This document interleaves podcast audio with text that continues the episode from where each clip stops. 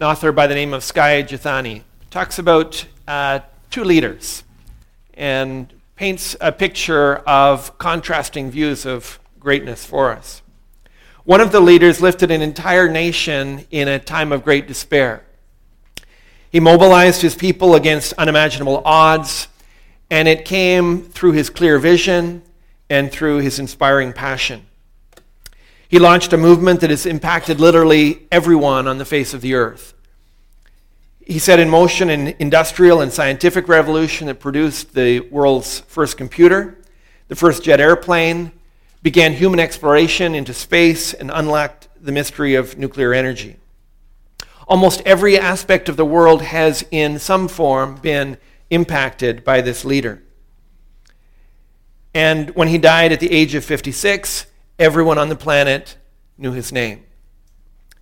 The other leader lived actually during the same era. The two men died just 21 days apart, but their lives were very different. At the height of his influence, the second leader just ran a school of 100 students. He wrote a few books, but wasn't widely regarded. He was beloved by his family and friends and seen as someone who was faithful and intelligent.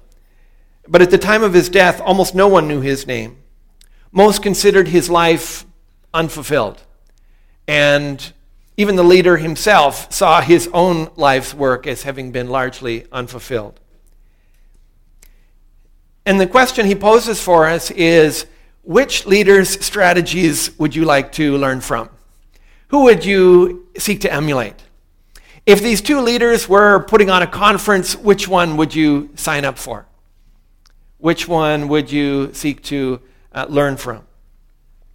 If you chose the first leader, you may have already realized you chose Adolf Hitler.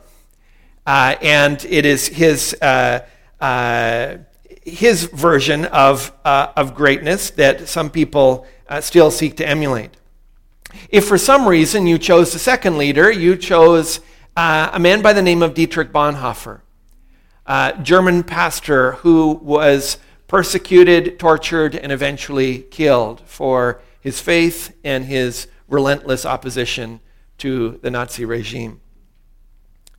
World War II taught us some stark lessons about greatness, about power, authority, and the path that we might follow in. But it seems that those lessons are quickly being forgotten.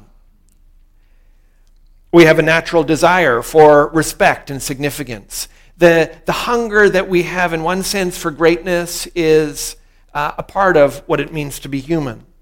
We want esteem. We want acceptance. We want to know that we matter, that we made a difference. The problem is that today, politics and business and celebrity culture often give examples of greatness that are damaging to us, that are toxic in their approach. Our world's definition of greatness today hasn't moved on far beyond the vision of greatness that existed under Hitler himself. And so today, as we consider the Bible's path towards a life of greatness, it's with an understanding that it's an area that we struggle with as a culture, that it's something that doesn't come naturally to us. And in fact, many of the options that are put before us are not helpful pictures or directions at all. If you have your Bibles, I want to encourage you to turn with me to Philippians chapter 2. We have been studying through this book, and we have seen through the Apostle Paul, a man who, imprisoned for his faith, waiting on a sentence before Caesar that will determine his life or his death. And in the face of that sentencing, he has shown for us a picture of inextinguishable joy. We have seen his somehow unflappable hope and joy in his Savior. And this morning, he paints a picture for us of a path towards true greatness. Philippians chapter 2, I'll read from verses 1 to 11. So if there's any encouragement in Christ, any comfort from love, any participation in the Spirit, any affection and sympathy, complete my joy by being of the same mind, having the same love, being in full accord and of one mind. Do nothing from selfish ambition or conceit, but in humility count others more significant than yourselves. Let each of you look not only to his own interests, but also to the interests of others. Have this mind among yourselves, which is yours in Christ Jesus, who, though he was in the form of God, did not count equality with God a thing to be grasped, but emptied himself by taking the form of a servant, being born in the likeness of men, and being found in human form, he humbled himself by becoming obedient to the point of death, even death on a cross.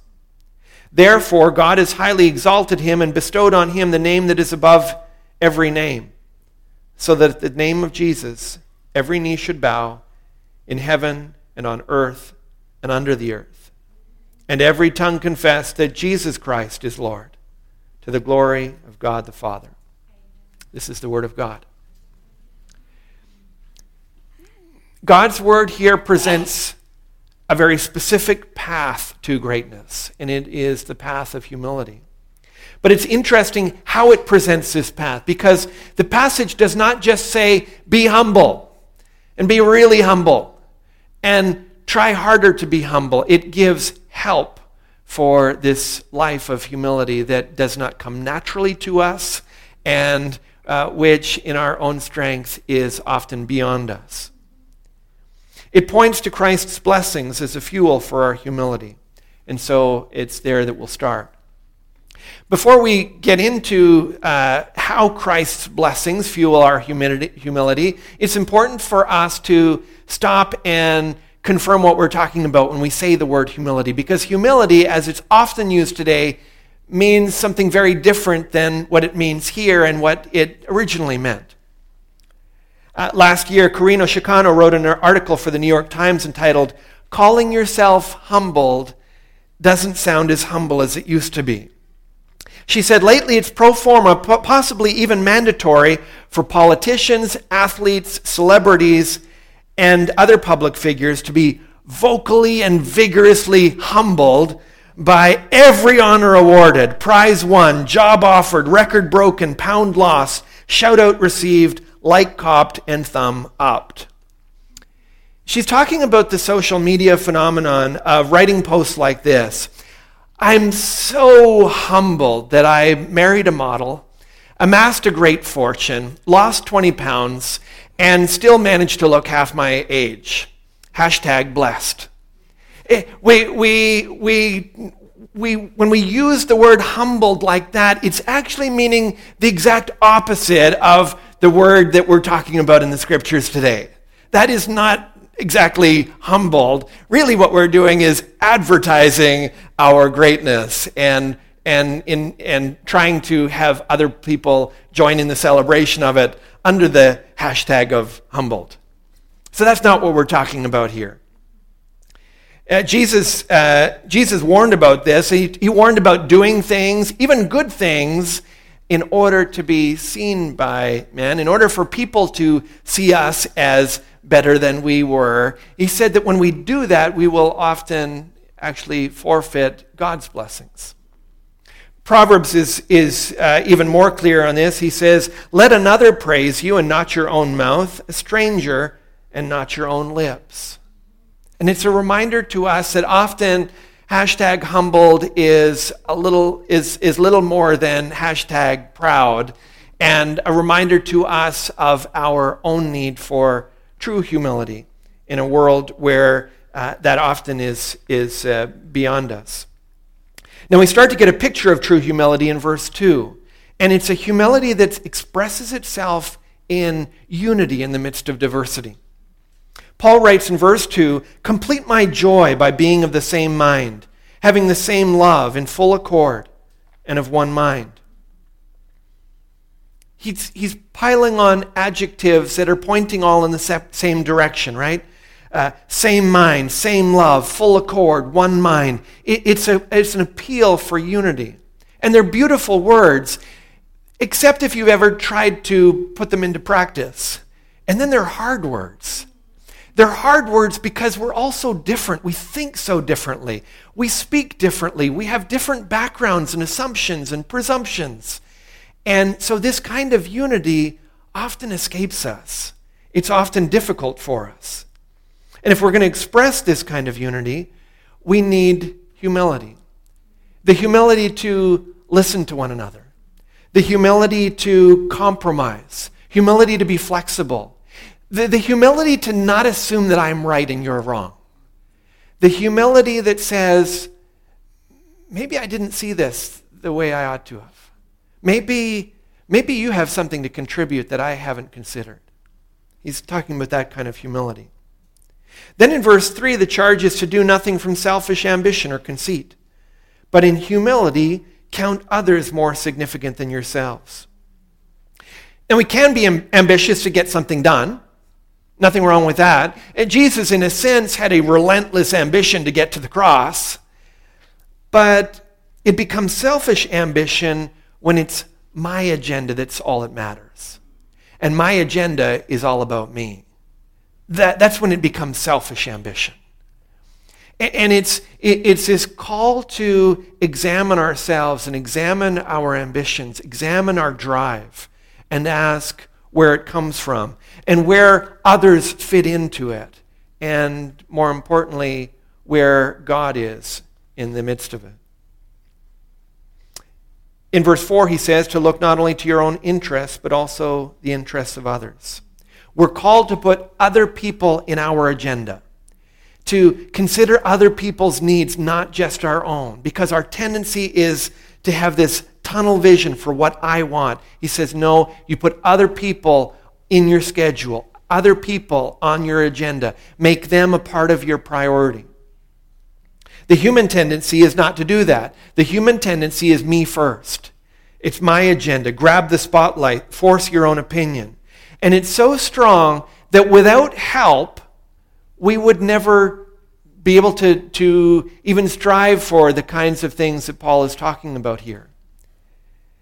And that's why the chapter starts with that help. If you look at verse 1, there Paul says, if there is any encouragement in Christ, any comfort in love, any participation in the Spirit, any affection and sympathy.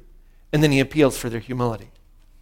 And the implication is, surely that you have experienced these things.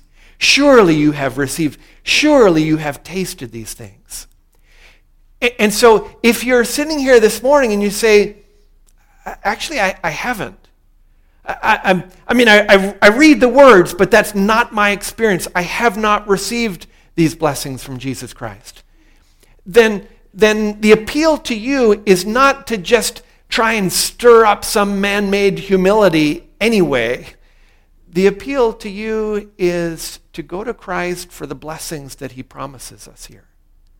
To look to him for the fullness out of which we may pursue a life of greatness, a life of humility. For the rest of you, if the passage is asking us about our experience. Is there any encouragement in your life because of what Jesus has done for you? Do you know any comfort from the knowledge of a God who loves you? Does that bring comfort in your life? Have you tasted of that comfort? Have you experienced strength and reassurance from the knowledge that God's Spirit indwells you? You're not alone. You have a power that is not your own. Does that give you reassurance? Does it give you comfort? Does it give you strength? Has the compassion and sympathy of God moved you? Knowing the God of all comfort in the midst of difficulty, is that meaningful to you? Has that brought reassurance in your life? And he says, if you have tasted of any of these things, and surely if you have put your trust in Christ, you have. Then he says those blessings were for a purpose. The purpose was not just for your own blessing and your own comfort, as important as those were. The purpose was that you would live in a new way, that you would have power to follow Christ in a path of humility into a life of true greatness. When we've experienced the love and fullness from God, we don't need to live our lives still craving after the kinds of things that our world does.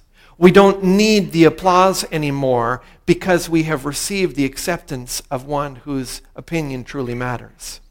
We don't need to be clamoring for my power and my attention and my interests, because we have met a Savior who put aside those things for us. And the appeal is that it is in those blessings that we have power to live a new life. So the path to true greatness begins by letting Christ's blessings fuel our humility. It also involves letting Christ's example inspire our humility. Because often part of the problem is we haven't seen it.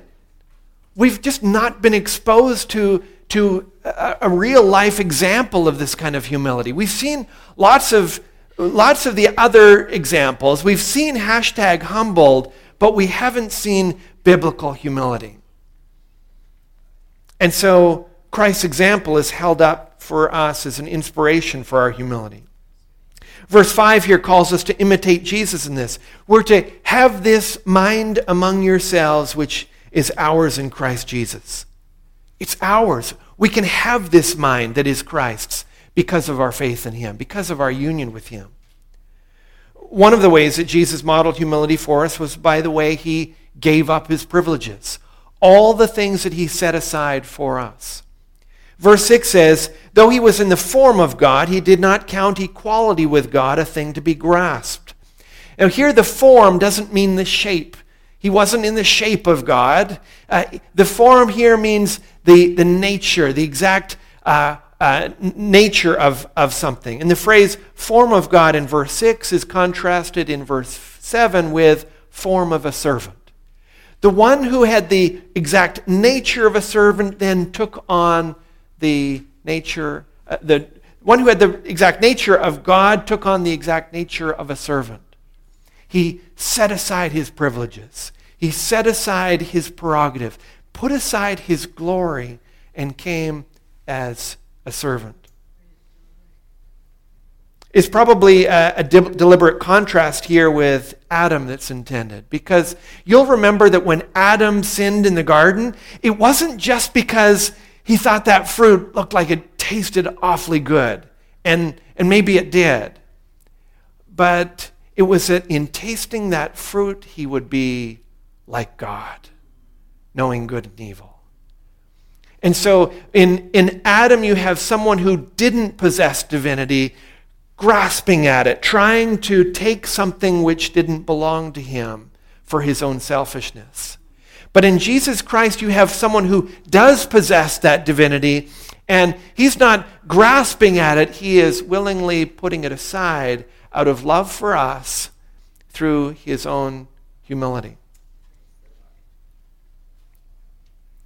The fact that Jesus gave up his divine privileges is incredible. It's an amazing thing that he did, but for me it's not the most remarkable thing. Verse 7 adds that he was born in the likeness of man. This is talking about how people perceived him, how people saw him. He was just born in the likeness of man.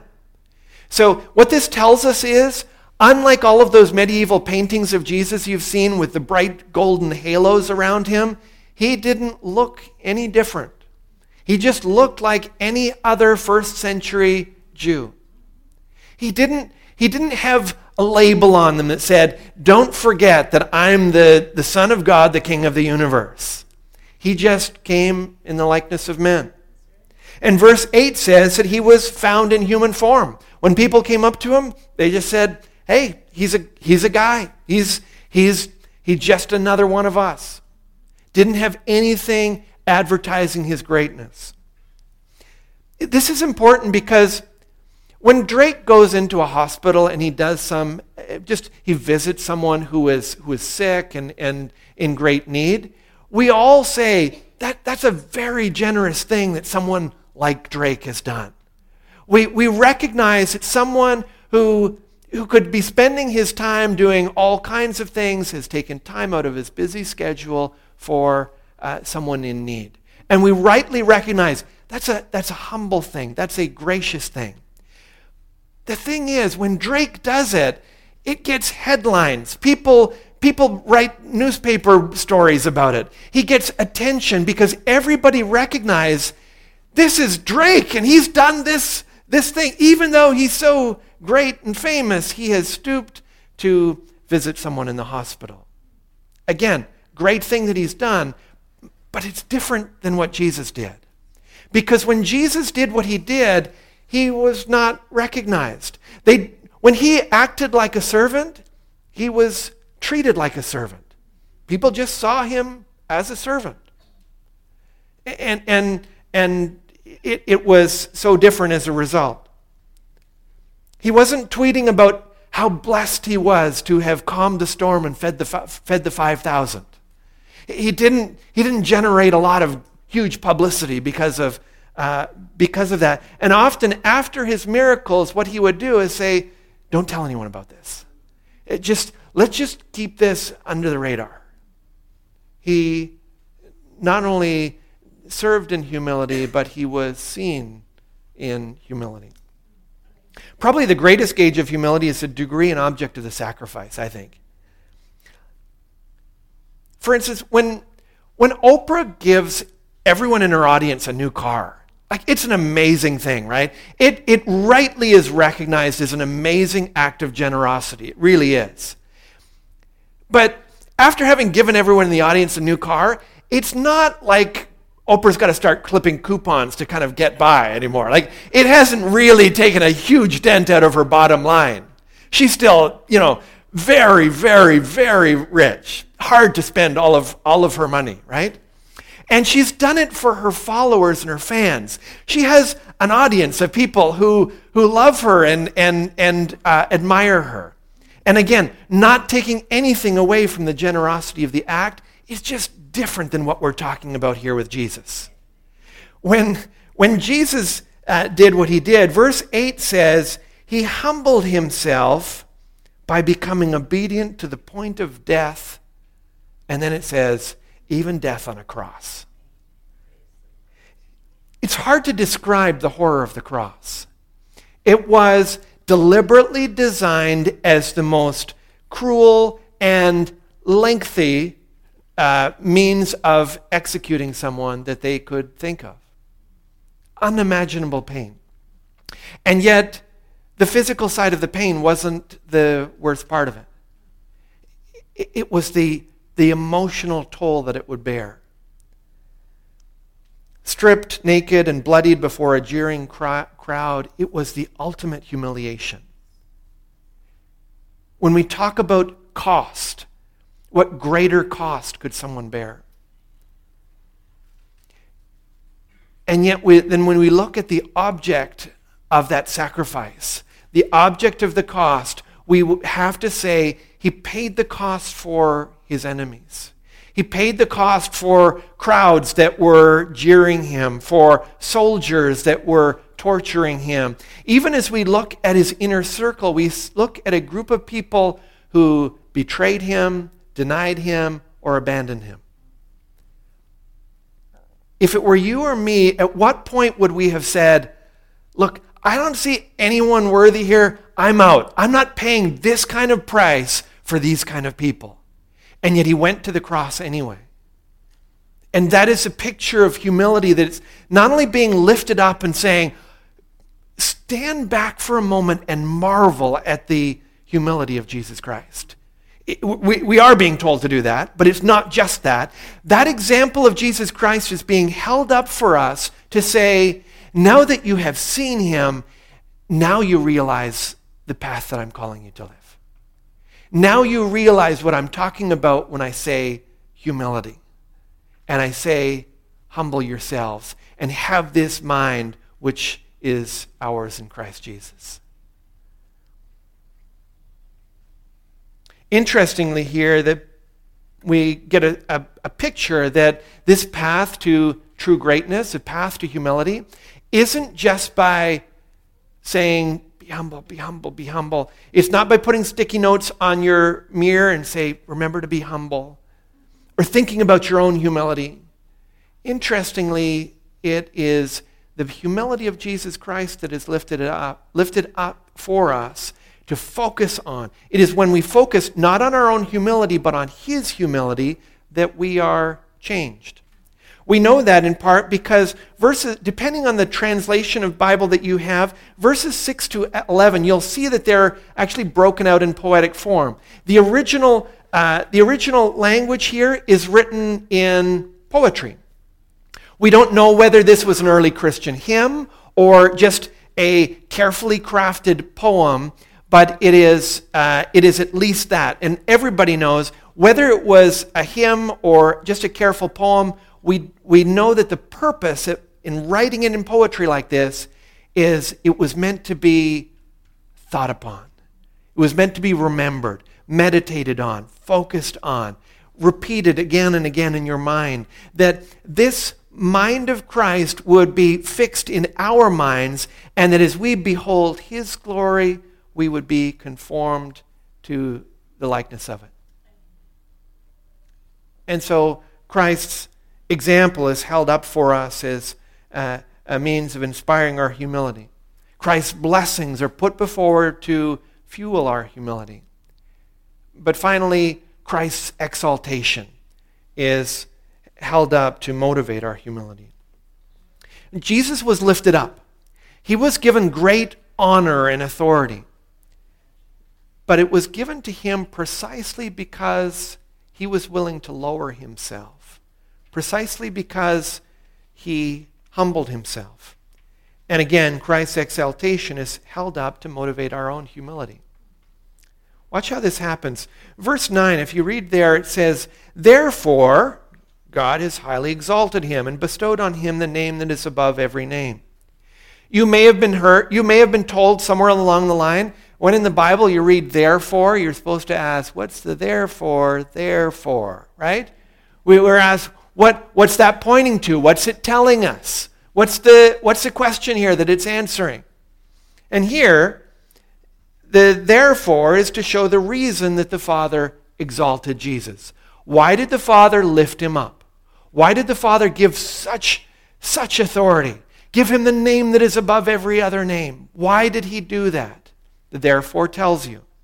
It was because of the humility he showed.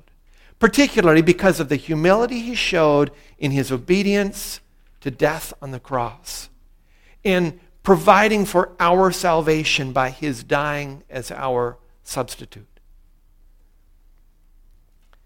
The warning of the passage is that one day everyone will be humbled. It's interestingly, because we've been talking all of this time and looking at this passage that talks about reasons that we should be humbled and the power to be humble and the appeal for us to pursue a path of greatness that comes through humility.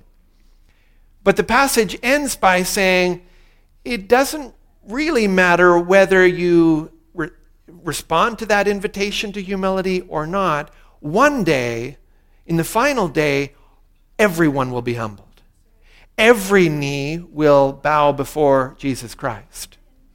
Some will bow before him, having first humbled themselves before him in this life. They will bow before him in worship. His coming and his appearing will be in relief.